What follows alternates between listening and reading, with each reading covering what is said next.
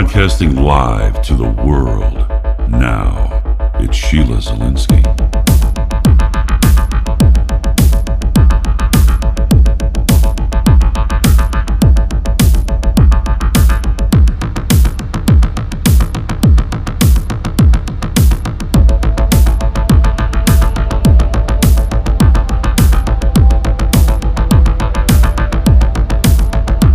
The Sheila Zilinsky Show. The only show to give you the truth behind the headlines, prophecy, and the deeper things of God.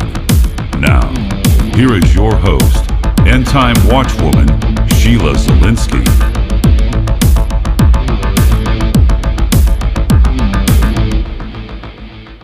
Hi, everyone, and welcome to the Sheila Zilinsky Show for this September 23rd, 2015 edition.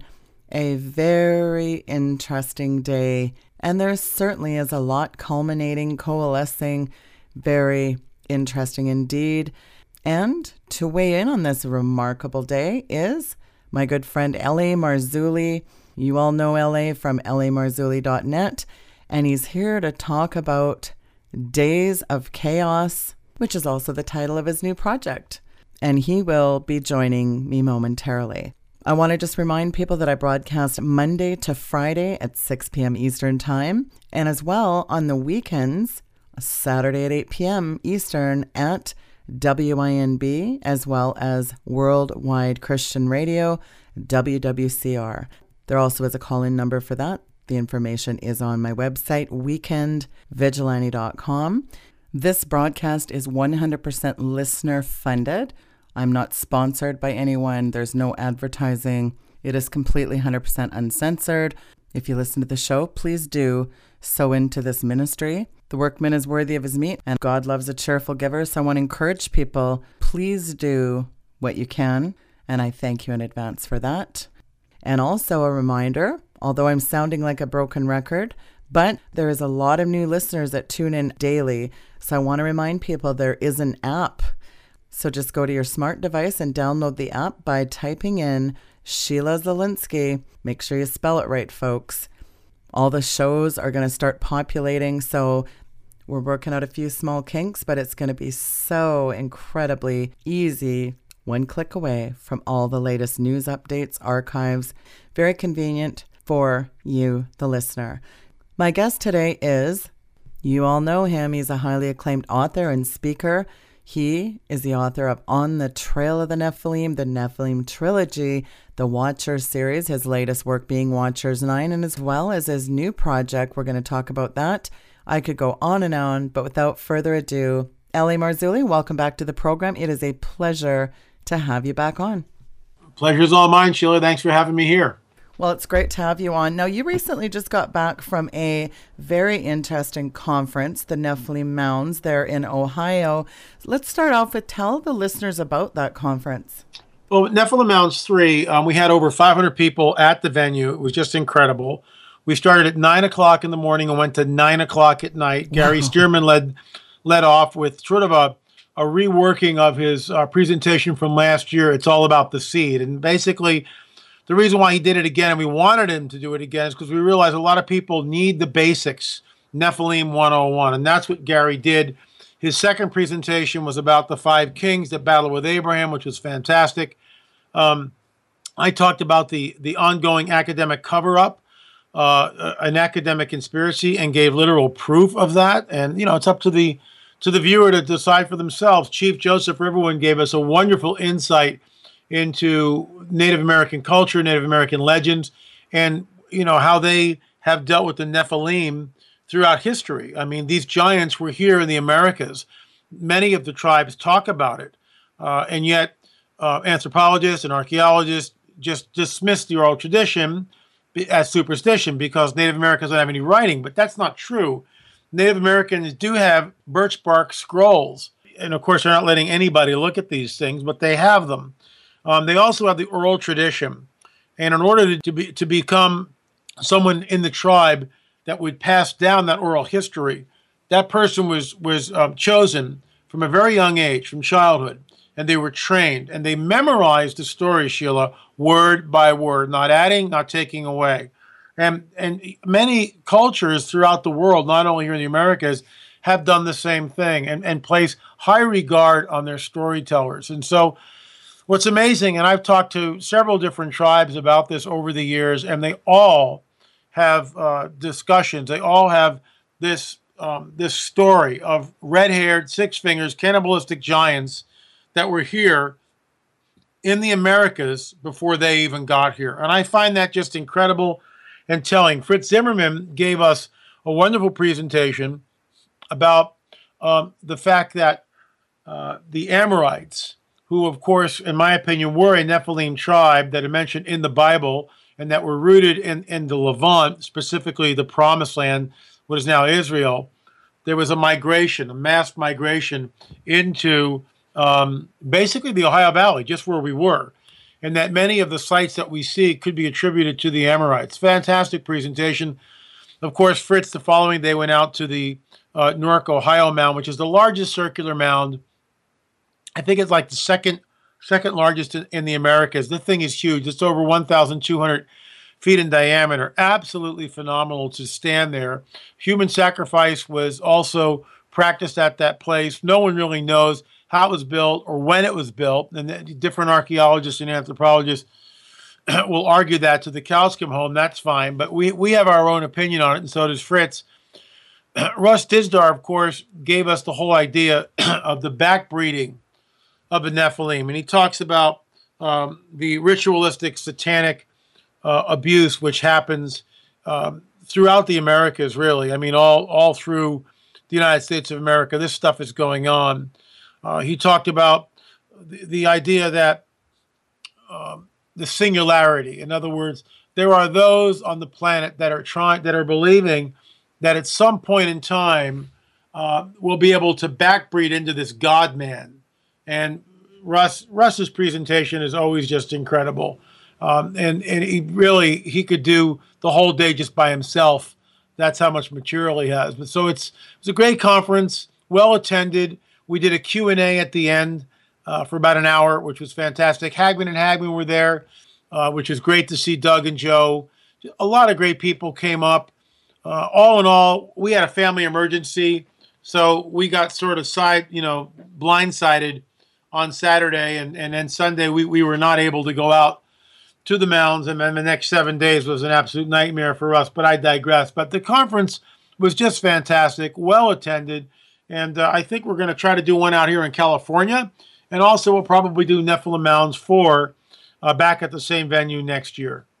Well, that sounds fantastic. It's really nice to see the Hagmans out. And it's also nice to see a lot of these guys like Russ Dizdar out. Of course, Russ and I have attended conferences together before in a little different capacity. But it's still nice to see, people coming out and supporting that. Now, you mentioned something really interesting. You mentioned chronicling the history of the Native American people. You and I have talked about this on a previous show, that my family, I had a chief of the Blackfoot tribe, was my great-grandmother. Wow. And one of the interesting things is when you look at petroglyphs and you look at some of these antique memos and writings of these Native Americans, it's very interesting.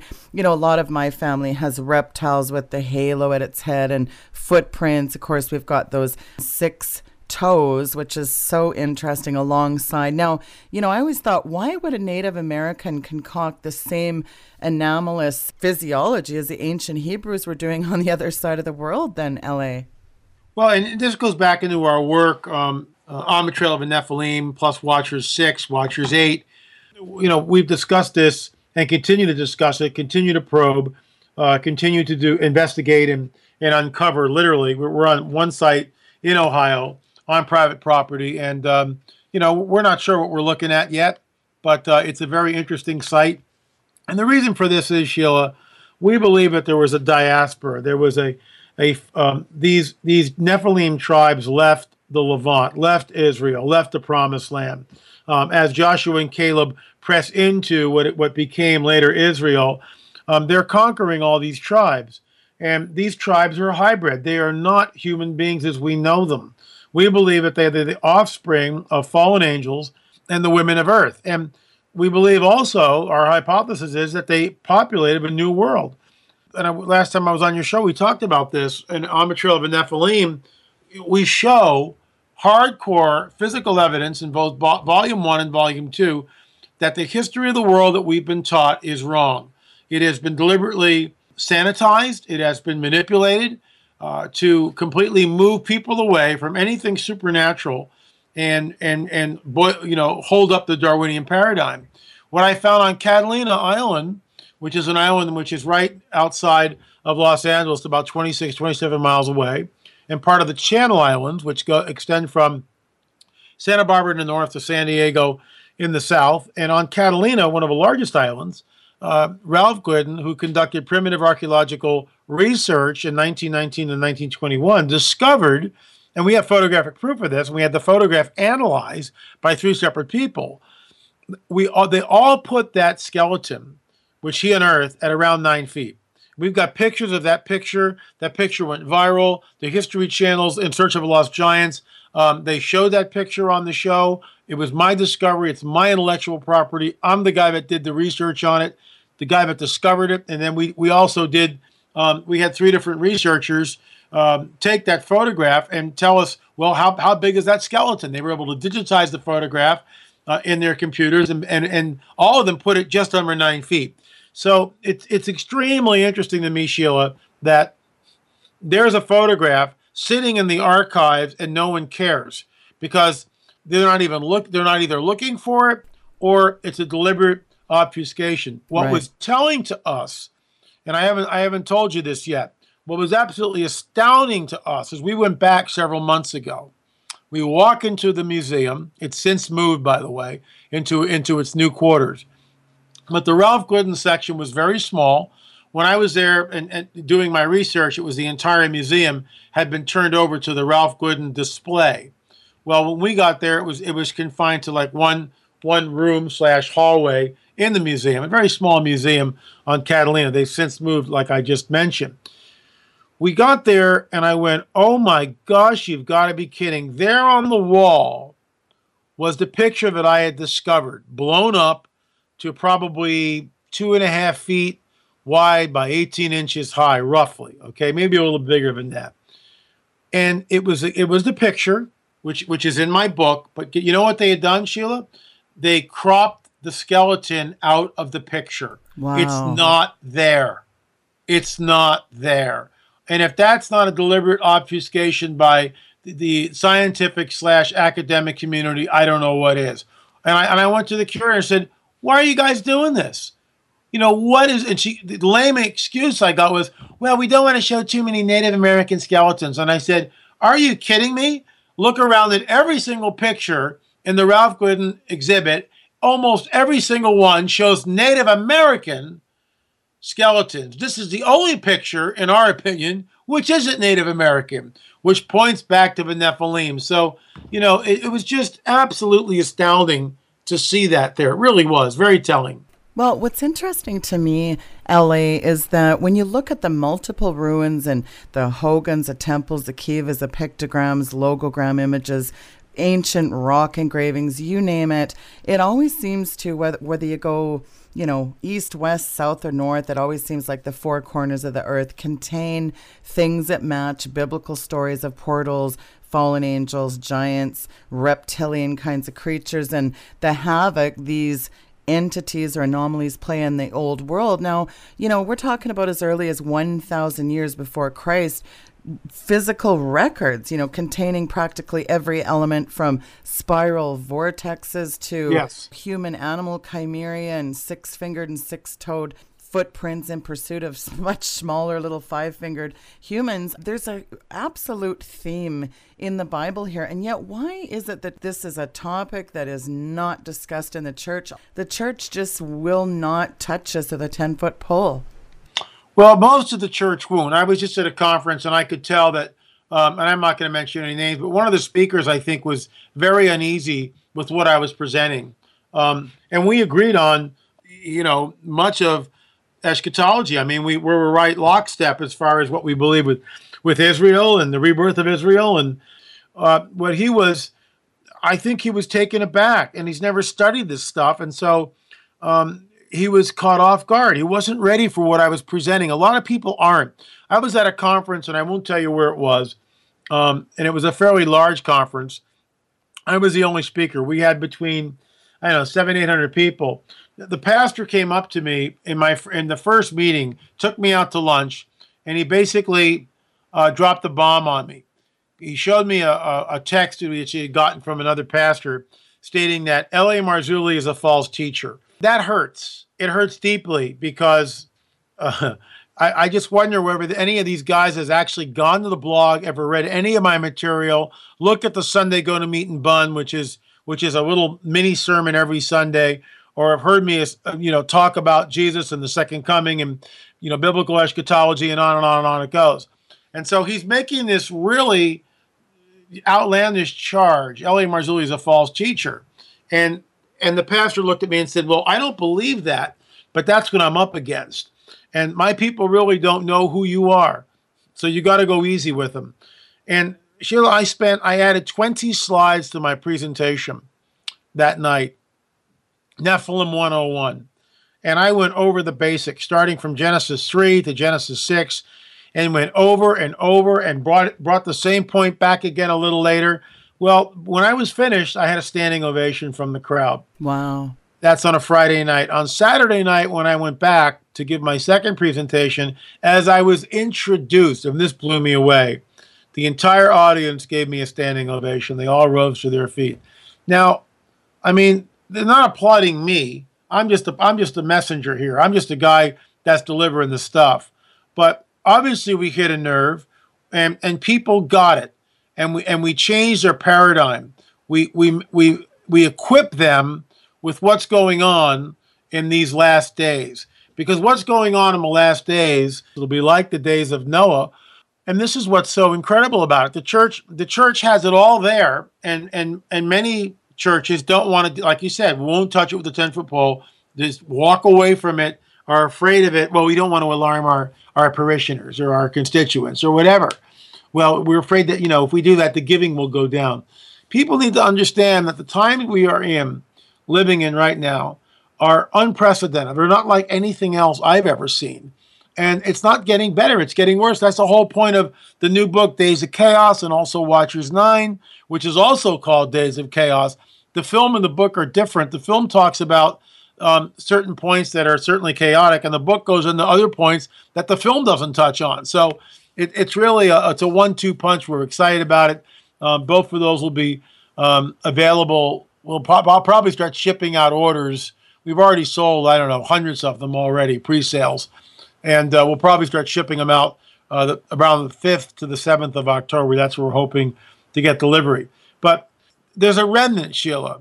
That remnant is expectant. They want to know what's going on. They know that something's not right. They know that what they're looking at is unprecedented. Let me just give you an idea of what we're talking about here.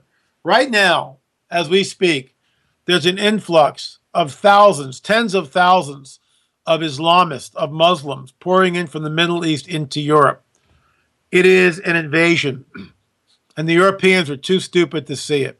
They don't understand what's happening. Maybe some of them do, but their countries are being overrun, and this kind of an influx by Muslims into Europe will change the cultural fabric of the entire continent.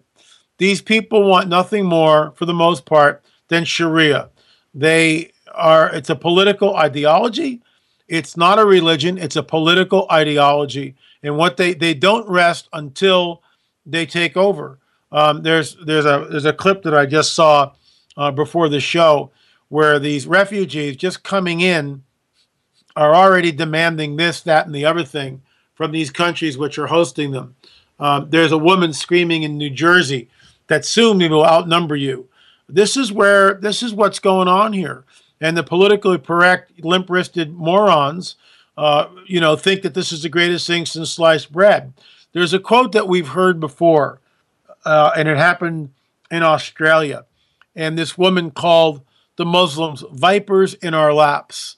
That's what she called them. I'm just quoting her. I'm not saying that they're vipers. I'm quoting what this woman said.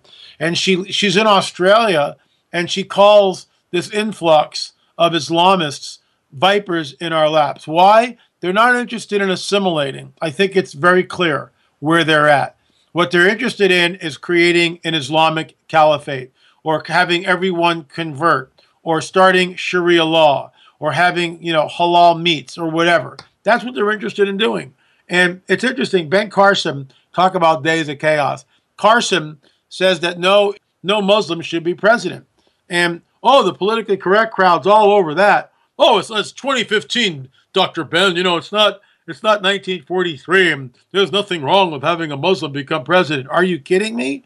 In fact, we probably already have a Muslim as president, but I digress. And Carson is being, you know, run up or keel-hauled on the politically correct ship, you know, and that's the problem. You can't say anything today without the PC crowd coming down and slamming you over the head. That's why I love Donald Trump so much, because he really doesn't care. You know, I remember that there's a clip recently where he sat with Anderson Cooper, and he looked right at Cooper and said, "No one trusts you, and they don't trust the media either." And he's so right. That's why he's soaring in the polls. Now already they're hitting against Carly Fiorina for a 2001 speech, which she talked about Islamic civilization was the greatest in the world. And I've read the speech, you know, and all this other stuff, and it's getting legs. And this is a hit piece on Carly, and she's going to have to address it, and she's going to have to address it soon. If she comes up and stands for the idea that a Muslim can be president, then she's just lost my vote and my support. I love the way she talked about Planned Parenthood. I love the way she challenged Obama and Hillary Clinton to look at the videos. And then, of course, we got Gloria Steinem, who probably hasn't looked at the videos, but all she can do is give Carly the ad hominem attack and attack her. And that's what Obama did, the little tap dance around the video, which shows a fetus on a table, legs kicking, heart beating, exactly like Fiorina said, and they're cutting the thing up. Yeah. So this is where we are as a culture. And the reason why these guys like Gloria Steinem and Obama and Hillary immediately attack her with the ad hominem stuff is because they know their position is indefensible. And then, of course, they'll start going the war on women and all this other nonsense. They're not addressing the issue. They're not addressing the issue, which is the selling of human body parts, which is absolutely insane. It is indefensible from any sane person on this planet. Hillary, Obama, and Gloria Steinem, with all due respect, know this, and that's why they sidestep the issue and they start attacking, you know, Fiorina, her personality, her this, you know, the war on women. Oh, we're going to go back to the Stone Age with the Republicans. You know, oh, Planned Parenthood, you know, does all this good for women. They don't address Fiorina's challenge. And I said bully for Carly. That clip on the last debate won me over to her side. She's incredibly articulate. She's brilliant. She's erudite, and she knows her stuff. You know, Trump is sort of getting up to speed, and I like the Donald. What I like about him is he's got, you know, already, look, Bush, George W. Bush, going to build a wall here, going to have a fence on the border, going to keep all the immigrants over there. No, you didn't. The federal government promised us a fence on the border after 9/11. The stinking border, the last time I checked, is as porous as ever. And the drugs continue, and all this other nonsense continues. What does Trump say? He says, the first thing we're going to do is get rid of the gangs. Bully for Donald. Somebody actually addresses the stinking problem. You know, the Mexicans are going making piñatas with Donald. Why don't we just reverse the situation here, Sheila? Why don't we just go down to Mexico? Let's say, I don't know, 3 or 4 million Americans, and say, hey, you know, now we want free health care, and we want you know, to get on free medical care, and we want to send our kids to your school for free. Welcome to America. No other country on this planet would do this. This is so wacky. And I love Trump. He goes, we're going to build a wall. It's exactly what needs to happen. We need to build a wall. These are the days of chaos. These are the days of chaos. We are in an absolute chaotic planet right now. You know, when you look at the earthquakes and the volcanic activity, which is ongoing, volcanoes in Mexico, volcanoes in Ecuador, the Temblor 8.3 down in Chile last week. I mean, it ain't going away. It's not going away. Now there's a threat of the Bartabunga, which is next to the Eyjafjallajökull volcano in Iceland. You know, and I blogged about this stuff. This is what's so cool about the book, Days of Chaos. I've been blogging, looking at this stuff, writing articles for 8 years. And so you start to assimilate these things, and there's a pattern going on here. The pattern is this. Events are accelerating. It's not getting better. We're 18 trillion in debt. You know, look at the chaos in this country alone. Look at the racial tension in this country. Look at the 91 million people out of work. Heck, who the heck's working? With only 300 million people in America, who the heck is working? Not many people are. How many people on food stamps? Record high, 60 million people on food stamps. And yet, the politically correct, moronic crowd can't balance the budget. This is why the top three contenders in America right now are Donald Trump, Carly Fiorina, and Dr. Ben, and they are completely outside the beltway. Anybody with half a brain can look at this and go, you know, this is why Rick Perry dropped out, because they look at Rick Perry with the same old ridiculous crafted talking points and his stupid glasses, and he's trying to look presidential. Next, we're so sick of it. Scott Walker drops out for the same reason. You know, Jeb Bush is in there trying to make a big deal by talking Spanish. Jeb, we don't care. We don't want you, Jeb. We don't want your stale ideas and your cronyism and all this other nonsense. And the only way this country's ever going to get back on track is with someone like the Donald, in my opinion. It ain't going to happen. But, you know, that's only one thing. Then we've got the Chinese yuan. We've got the possible collapse of the U.S. petrodollar. We've got the yuan, which is deliberately devaluating their currency. We've got North Korea threatening nukes. I mean, it's just, you know, where do you want to start? One more thing, you got the Russian bear with Putin, who you might as well just call him Tsar Vladimir, because that's what he's acting like. He's a czar. And he's giving the S-300 missile system to Iran, which will then equip them so the Israelis might not be able to do a preemptive attack against the Bashar reactor. Then you've got the Ruskies, you know, once again, Tsar Vladimir, selling or giving munitions and tanks and everything else to Syria. I mean, I've never seen it this charged. Unprecedented times. Well, you're right. I mean, absolutely. It's hard to know where the head starts and the tail ends on this mega beast. Now you've got, I mean, it's fitting because Days of Chaos really denotes a fitting title, L.A., where we are in history. This is Caligula-level chaos meets Days of Noah insanity. Yeah, that was good. Say that again. That was really good, Sheila. Caligula-level chaos meets Days of Noah insanity. That's really where we're at. And I quote you. Yes, really you can. Good.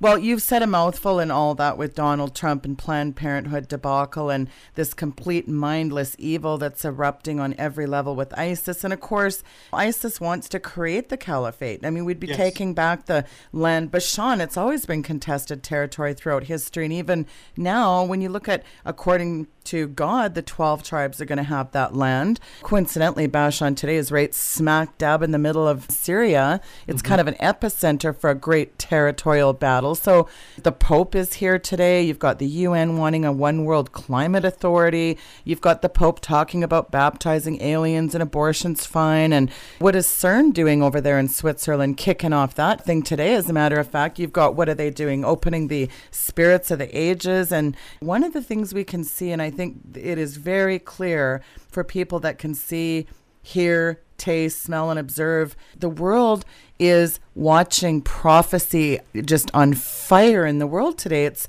unfolding. You'd have to be a mindless, brainless idiot to not think the Bible really has painted this 2,000 years ago, hasn't it? Well, the Bible warns us of exactly what's happening. You know, wars and rumors of wars, check. Many will come in my name saying I'm the Messiah, check. We actually covered this a little bit in Watchers 9. There's a whole chapter in my book, Days of Chaos, which is, you know, it talks about that because that's the first thing, false Christ and other false prophets. I mean, many will come in my name, wars and rumors of war, check. Famines, check. Earthquakes in diverse places, check. Troublesome times. I mean, men fainting for fear for what is coming upon the earth. I mean, it's all happening. The financial collapse, the Fukushima disaster, the talk of a one-world government, the ongoing wars and rumors of wars, the fish and animal die-offs that we see, which happen, you know, almost every week is another million fish washing up or 60,000 antelopes. I mean, whatever it is, it's just nuts. The Marian apparitions, the volcanic activity, the Ring of Fire, which goes around and around. And then we get, like you mentioned, the whole UFO thing, which we haven't even really talked about. Which, you know, I mean, there are, you talked about the Vatican Observatory and the Pope's over here and CERN's being open. I mean, it's just, it makes your head spin. It absolutely makes your head spin. And this is why the book Days of Chaos and the DVD Watchers 9, Days of Chaos, same name. We cover different material in the books. We really do. One of my favorite sections is the addressing of the California drought. And this is in Watchers 9. We interviewed this man by the name of Andy. Andy's been on the Colorado River for 45 years. He spent his life on the Colorado River, okay? He knows the river, and he's alarmed at what he sees. He gave us footage of algae plumes, which are now growing in these reservoirs. He talked about when the algae blooms like this, there's a fish die-off. The smaller plant life and smaller fish die first, and then the larger fish die. They can't get any oxygen. Then, because their bodies are decaying, there's not enough oxygen to make them decay, and the whole thing magnifies itself, and you've got the entire areas which are dead. But what's alarming to him is that the level is very, very low. The levels, the Colorado River level is very low. Lake Mead, very low. And this is impacting the two hydroelectric dams on the Colorado, which provide electricity to about 40 million people. 40 million people. If we do not get rain in California this year, if there's no snowpack and that river continues to drop, eventually it will fall below where the generators will stop working. That affects power to 40 million people. And that will produce a series of cascading events, which will be absolutely unprecedented in modernity. We've never seen anything like this. Meanwhile, no one wants to talk about it. That's what's happening in the Colorado. Entire orchards in California up north, because of a lack of water, are being cut down. Entire orchards, almonds, oranges, lemons, entire orchards are gone. I live up in Decker Canyon here in Malibu, and there's a guy that's got what we call a gentleman's vineyard. He's got 3 acres. It's all planted in grapes, okay? And years past, he's, you know, made his own wine. Well, he was pressured by the neighbors not to water the plants, just to water them to keep them alive, but not to water them so, you know, you get grapes, because you really got to pump the water in. Because what he was doing is he was taking from our aquifers. And people up here went, look, you don't live up here. You just bought 3 acres and you're growing grapes and making wine so you can show your buddies, you know, a bottle of wine. Meanwhile, you're impacting everybody's well, including my own well. And he stopped doing that. With all, you know, kudos to him. He stopped watering the plants. They're still alive, but there was no harvest this year because he couldn't, there was not enough water to go around. That's telling. My creek, and I've been up here since 1978, so I've been up here for years, okay? That creek used to run 5 to 6 months out of the year. I haven't seen that little seasonal creek run in 7 years. 7 years it has not run. So this is where we are. There's a lake up here, up in Decker Canyon. People used to come up here and fish. They would boat. That lake is bone dry, and that's where we did the shoot with Andy from the Colorado River. We went up there, and we're standing in this dry lake bed, and he's talking about the Colorado River. And that's just one little dynamic, which, you know, you start stacking this stuff up, Sheila, and it becomes like, oh boy, these are the days of chaos, and there might not be a way out of them. Who knows? If you look at the geoengineering and the chemtrailing and the terraforming, these GMO frankenfoods are got Morgellons disease. I mean, what is that? These little parasites like fibers they disperse nanoparticulate and particle accelerators at the nano level and changing our DNA, and the cross-pollination of this biotech, the nanotech, fusing robots with humans and then altering the genome and altering our frequencies of our DNA. And they've admitted on record, LA, that they're genetically manipulating things like creating fetuses. When you put this all together, we're living in unprecedented times. I completely agree. And, you know, my friend and the co-producer of the Watcher series, Richard Shaw, came up with a very interesting comment, and it was this: unless Yeshua, unless Jesus returns soon, there might not be anything to come back to. And while that, you know, sounds sort of, I guess, bizarre in some ways, it's not. And you just mentioned it with the chemtrails, with the with all the spraying, the geoengineering that they're doing, with all the chemicals in the food. I mean, what are we really looking at here? What is really going on? It is absolutely alarming, in my opinion. And this is why, you know, I got to tell you, I look around this planet, and I'm a blessed man. Father God has blessed my wife and me. It'll be 31 years. Our anniversary is tomorrow, 31 years. And, I mean, we're blessed. We really are blessed. And I look around, and this isn't my home. It just, it's not my home. And I realize that might, you know, what do you mean it's not your home, L.A.? But it's not. We are strangers in a strange land here. I look at the overwhelming violence on this planet. Chicago, the murder capital of the United States. I mean, every weekend, it's just the body count. The craziest stuff happens in that city. It's ridiculous. I look at the rampaging of ISIS on this planet, the beheading of Christians. And Obama won't call them Christians. You know, but he's all ready to invite the little Islamic kid who builds the stupid clock in about 25 seconds, by the way. There's a video now showing what the kid did. He just took a clock, the guts of a clock from another clock, and threw it in a little box. Right. That's all he did. I mean, it's just a joke. And what did he do? You know, he just, look, if you're a teacher and you see that and you know what's going on, you know, they did the right thing. Calling the, I don't know what this kid's going to do. Are you kidding me? You know, who would have imagined the Fort Hood shooter, you know, yelling Allahu Akbar as he blows away 13 innocent people, including a pregnant woman who begged for the life of her child. I mean, this is a type of insanity. And it was, the whole thing was just a put up with, you know, this little Islamic kid and all the politically correct crowd. You know, Obama invites the kid to the White House, but he doesn't invite, you know, the parents of the woman who was brutally gunned down in a random attack in San Francisco, or, you know, any of the families of Christian martyrs in the Middle East. Oh, no, no, no, no, no, you know. But like Trayvon, same thing. If I had a son, he'd be Trayvon. I mean, this guy's a real piece of work, in my opinion. We know nothing about him, and he always sides with the Muslims. He never sides with the Christians, ever. I've never seen him do it. The Coptic Christians who were slaughtered on the shore of the Mediterranean by ISIS several months ago, they were all just beheaded in a gruesome, disgusting, you know, execution-style murder, because that's what it was, and he refused to call them Christians. I mean, it's absolutely unbelievable what's going on. And yet they want to bring these people into this country? Are you out of your mind? Are you crazy? I mean, come on, man. But L.A., do you notice these guys that are flooding in, a lot of these Syrians, they're not women and children. They're 25-year-old able-bodied males. That's what they are. Does that raise a red flag with anyone? It should raise a red flag to everyone, Sheila, but the Europeans are too stinking stupid to realize that their countries are being overrun. It is an invasion force, and it's over.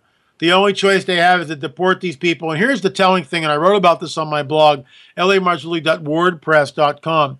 Saudi Arabia, and a friend of mine at this conference I was just at over the weekend, Dr. Rob, had it on his presentation, and I Googled it and put it up on my blog. And it was unbelievable. Saudi Arabia has a tent city, a fully air-conditioned tent city. Get this. Now, when you say tent city, you go, oh, well, you know, they probably got a couple of thousand tents maybe, you know, maybe a couple hundred tents, whatever. No. Sheila, this is an air-conditioned, state-of-the-art tent city, okay? Air-conditioned, which can hold, get this, drum roll, 3 million people. Wow. 3 million people. Guess how many refugees the Saudis take? Zero. And you know what they say to Germany? Well, we won't take the refugees, but we'll be more than happy to come to Germany and build 200 mosques. Unbelievable, isn't it? There it is. And that's the Islamization of Europe right there. And the people are too stupid to realize what's going on. Why won't the Saudis take in any of the refugees? I think it's really quite clear that there is a mass exodus happening. It's on before our eyes. And I think what people have to understand is we're really at a crossroads in this country. We look at the race wars and the deep divisions, the absolute rumblings in the epicenter of the Middle East. And then you have the current Pope who's declared his support for the Palestinian statehood. What? Especially on the anniversary of Israel's declaring its statehood. That's very bizarre, isn't it? Sheila, that is so deliberate. And here he is. Look, Obama is no friend of Israel. And he's shown it over. The fact that he's sitting there dealing with the Iranians tells us exactly who he is and what he's about. Because his name is Hussein, Barack Hussein Obama. He more than likely is a Shia Muslim. That's what he is. And watch his wedding rings come off during Ramadan and the whole deal. Watch him flee during the Christmas season so he doesn't have to say Merry Christmas or anything else. He is a Muslim, in my opinion. He's even said it. When he was being interviewed, I forget who interviewed him, but I've seen the clip, and it's not photoshopped in any way. And he goes, my Muslim faith, just like that. He corrects him. You mean, oh yeah, my Christian faith. Now, you can interview me at 4 o'clock in the morning with no sleep, and there's no way in a million years that would ever come out of my mouth. It's just not going to happen. But it came out of his mouth when his guard was down, because that's who he is. And so, a little Freudian slip there. But then again, Israel is now surrounded by nations who absolutely pose a direct threat to her. There's no question there's a destruction here. I mean, when you've got nuke deals being signed off from this, you call him a Muslim in the White House. I call him the jihadist in the slaughterhouse. How he has not been impeached. I mean, we know he wasn't born here, which is amazing that a Hawaiian senator has now come out and said, listen, we've extensively gone through everything. There's no birth certificate for this guy. No one cares. I mean, nobody cares. The fact that Boehner and McConnell can sit there, they are spineless. They have no fortitude. These guys got to go. They are not for the people. They're for Obama. And it makes you wonder, what does Obama have on these guys? What does Obama have on Chief Justice Roberts, who flees the country the first time Supreme Court upheld Obamacare? He fled the country. He left the country. And once again, this time, Obamacare is somehow constitutional. What? I mean, the whole, it's a rigged game. It's just like the Supreme Court, 9 people decide that, we're going to make gay marriage, the law of the land. That's judicial fiat. That's not by the people and for the people. That's 9 people who are put there by different administrations with different ideological bents. And that's, they finally stack the court so they can get the results they want. It's a shell game. Everything, in my opinion, everything that our founding fathers fought for over 200 years ago, there's nothing left anymore. We are in the same place that we were when we fought the American Revolution. And now you got this knucklehead Sanders going, well, if I'm elected, I'm going to raise taxes. Oh, thank you. The tax burden in this country is already on. You can't get ahead, Sheila. If you make any money, you hand it right over to the federal government. And that's not the way this country was built. Until 1913, there were no taxes. And, this is just, it's not going to be, and they always couch it that way. And they figure that, that generation dies off and the new generation is stupid and they don't tell any of this stuff in school. Everything is managed so the kids don't learn that, before 1913, we didn't have taxes here. The Federal Reserve has nothing to do with the federal government. Is it taxation without representation? You bet. And the one thing about Rand Paul, he's unelectable. He's way down in the polls, and he just, it's never going to happen. But the one thing he's talking about is do a flat tax. Abolish the IRS, which needs to be done. Abolish the onerous an absurd tax code with thousands and thousands of pages, which no one in their right mind can ever possibly read and understand. Have a flat tax. It should be under 10%, in my opinion, well under 10%, and balance the budget in the federal government and reduce the 800 military bases that we have all over the planet, which most Americans don't even know about. 800 military bases. Who's paying for that? Who do you think? Well, someday, I always say, when the historians are sifting through the ashes of what once was a free West, they're going to discover that a resounding silence is what caused its demise. And I really believe this. And I guess so did the major contributor to America's second great awakening, Charles Finney, said, L.A., if Satan rules in our halls of legislation, the pulpit is responsible. And look at the decay of conscience. Well, the pulpit's responsible for that as well. We've got no discernment, no morals. We've got a...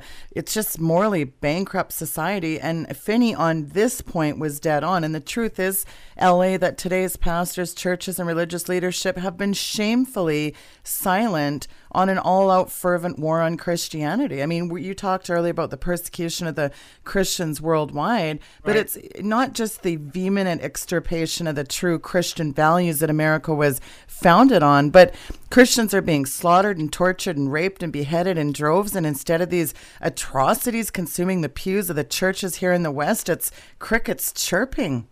There's nothing, Sheila. There's absolutely nothing. Obama doesn't do diddly squat, basically. You know, we signed this ridiculous deal with the Iranians. Meanwhile, Saeed, the pastor, languishing in an Iranian jail for 3 years. I mean, it's a bad deal. There's no way they should ever sign this thing in a million years.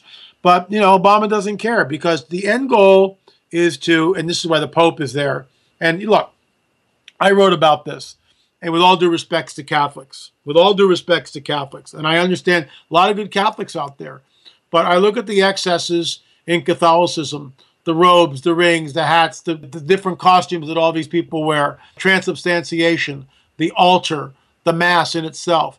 All this is invention by human beings. It has nothing to do with the biblical narrative. Now, people will argue that till the cows come home. And they'll try to, you know, somehow shore up transubstantiation, and that's what Jesus is talking about. It's just a bunch of nonsense. And that's why Luther did his 93 thesis on the Wittenberg door, and here we are, you know, decades later, hundreds of years later. Okay, I get that. But the Pope is here, and he certainly doesn't speak for me. And it's amazing how the media, because the media is bent to the left, loves this Pope, because the Pope, first of all, is a Jesuit, and I don't trust them as far as you could throw him. Not only is he a Jesuit, he's against capitalism. He never talks about Russia, but he's against capitalism. And, you know, I've been down in Mexico, I've been to Bolivia, I've been to Peru, okay? I've seen poverty in those countries. You can make a case, and I know I'm going to get in a lot of trouble for saying this. I'm echoing the words of Francis Schaeffer.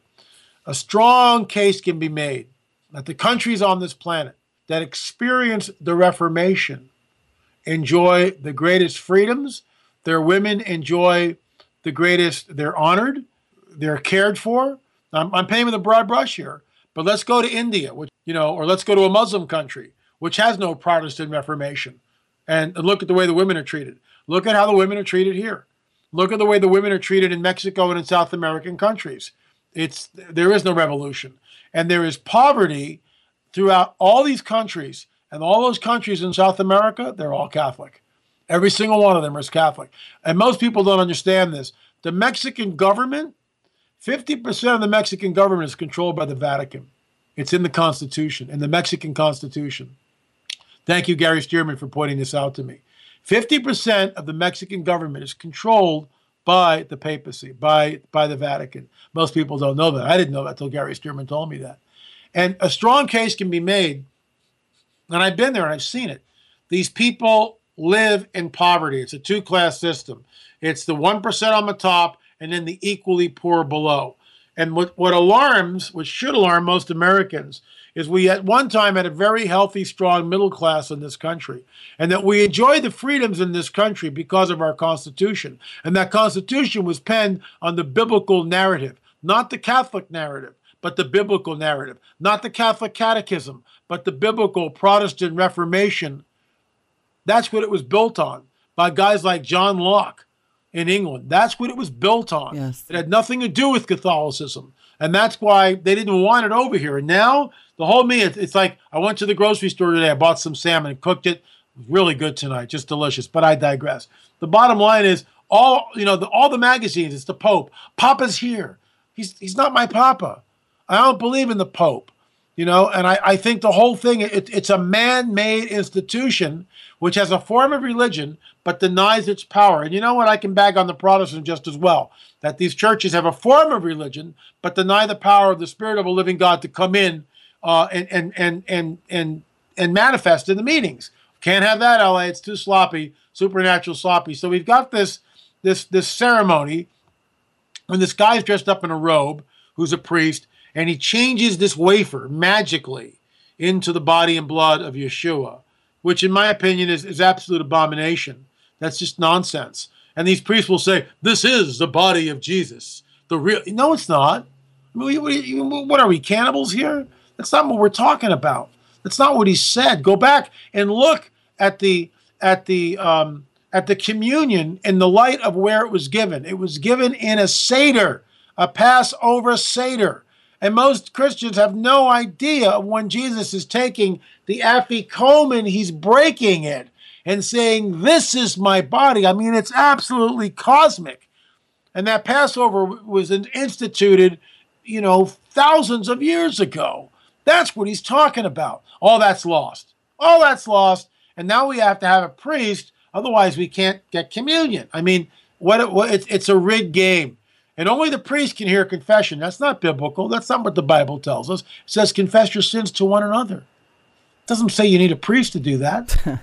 Well, I don't think there's any coincidence that this Pope is a Jesuit. I don't think it's coincidence, as Tom Horn alludes to, that these cardinals and bishops, when they speak out against him and his Jesuit agenda, usually end up falling down a flight of stairs or their throats slit. The Pope's big climate encyclical talks about poverty and socialism and anti-capitalist wealth redistribution. And I say, well, why don't you, if you're such a proponent of the poor, why don't you start selling off the Vatican properties? And oh, can't do that. There you go. Times Man of the Year. I'm no expert, LA, on the Shemitah and the four blood moons and the CERN opening and everything else. But with the Pope's visit, with all this other stuff going on, and him announcing that, you know, hey, we're going to be baptizing aliens and we need to. I mean, could we be looking at a scenario where Satan is presented as, hey, this guy's just been demonized and marginalized all these years, and the God of the Bible, well, he's the big bully.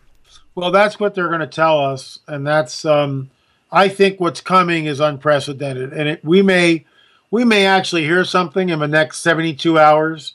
It'd be very telling to see what happens.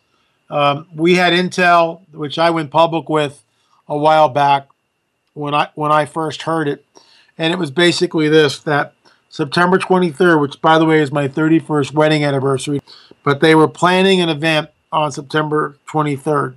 Now, that allegedly came through a guy in special ops in the United States who called a mutual friend, and this friend contacted me and said, hey, this is what I just heard. And, you know, I vetted it as much as possible. Nothing would surprise me at this point, absolutely nothing. The Pope's over here, we got the four blood moons, you got the Shemitah. I mean, at least we need to be aware and alert as to what may or may not happen. If nothing happens, well, that's fine. But the days of chaos continue, don't they?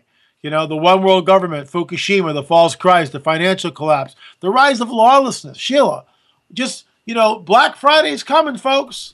The day after Thanksgiving, just watch all those Walmart shoppers trample innocent bystanders if they get in the way and fight and kill for a $12 toaster.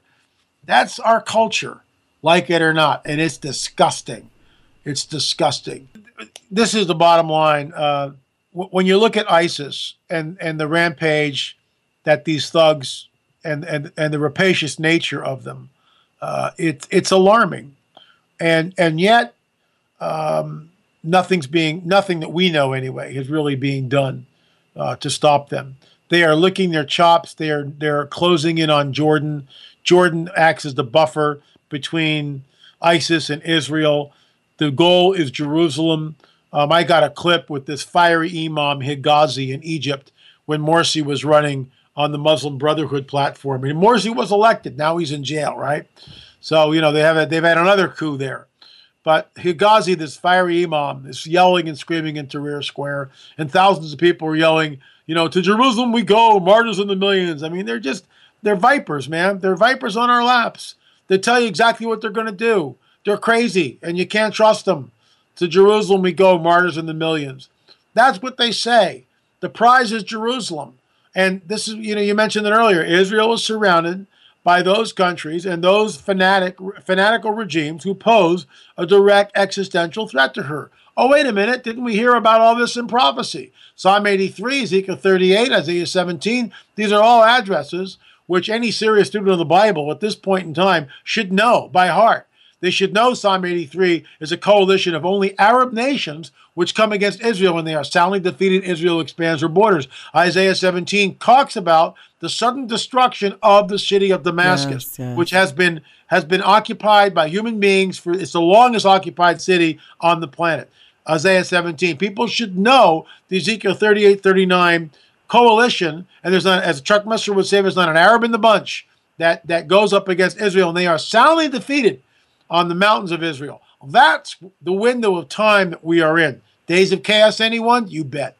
Days of chaos, indeed. You could not have ended on a more perfect note. For the listeners out there, especially the new listeners, give out your website, LA, and also tell people where they can pick up Days of Chaos, both projects. The best place to get it is www.LAMarzulli.net. LAMarzulli.net, and you know, you can avail yourself of Watchers 9, Days of Chaos, or the new book, Days of Chaos, an End Time Handbook. And it certainly is more than that at 400 pages. So lots of information. You know, people need to hear this stuff, look at it, and understand where we are.